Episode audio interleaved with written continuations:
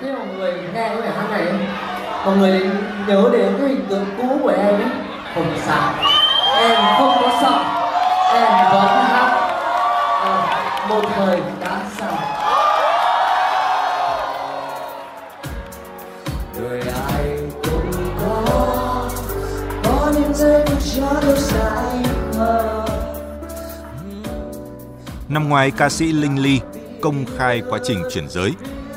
Bốn lần phẫu thuật tại nước ngoài, trải qua bao đau đớn, nữ ca sĩ đã có thể hạnh phúc ngắm mình trong gương và tự tin trên sân khấu.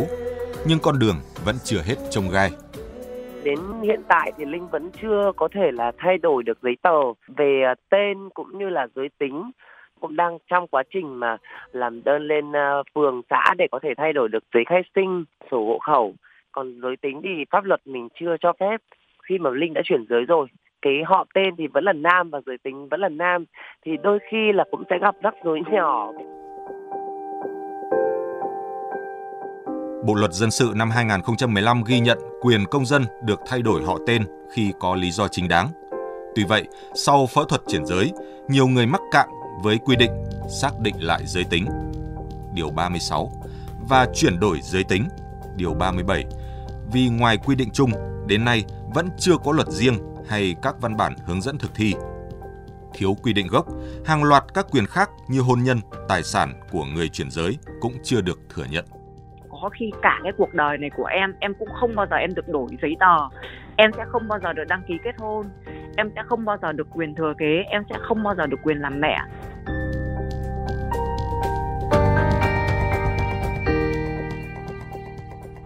Chị Nguyễn Thị Kim Dung, quản lý chương trình Trung tâm hỗ trợ sáng kiến phát triển cộng đồng cho biết, một tín hiệu đáng mừng là những năm qua đã có khá nhiều sự hỗ trợ của các tổ chức xã hội đối với người chuyển giới.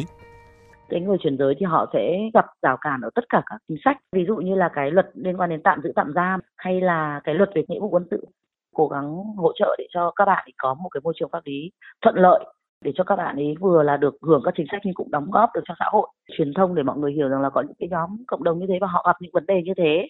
Cả vừa chính sách cả vừa về thay đổi về về nhận thức của cộng đồng mới tạo ra cái chuyển biến. Cục Phòng chống HIV/AIDS, Bộ Y tế cũng đang tích cực hỗ trợ chăm sóc sức khỏe người chuyển giới bằng việc xây dựng hướng dẫn can thiệp phòng chống HIV cho họ. Tuy vậy, thiếu hành lang pháp lý, người chuyển giới vẫn đối mặt với nhiều khó khăn, thiệt thòi về y tế, giáo dục, cơ hội việc làm và phát triển bản thân, cơ hội cống hiến cho cộng đồng.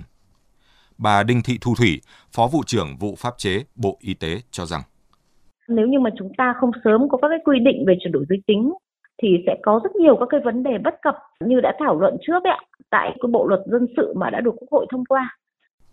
Mặc dù chưa hết nghi ngại, song phần lớn các nước châu Âu, châu Mỹ và nhiều nước châu Á đều đã hợp pháp hóa quyền chuyển đổi giới tính, thừa nhận quyền thay đổi nhân thân sau phẫu thuật với các điều kiện khác nhau. Đây được coi như điều kiện căn bản đầu tiên để người chuyển giới tìm lại chính mình. Nhưng để hành trình này tới đích, rất cần một hành lang pháp lý đủ vững chắc để bảo vệ họ nâng bước họ.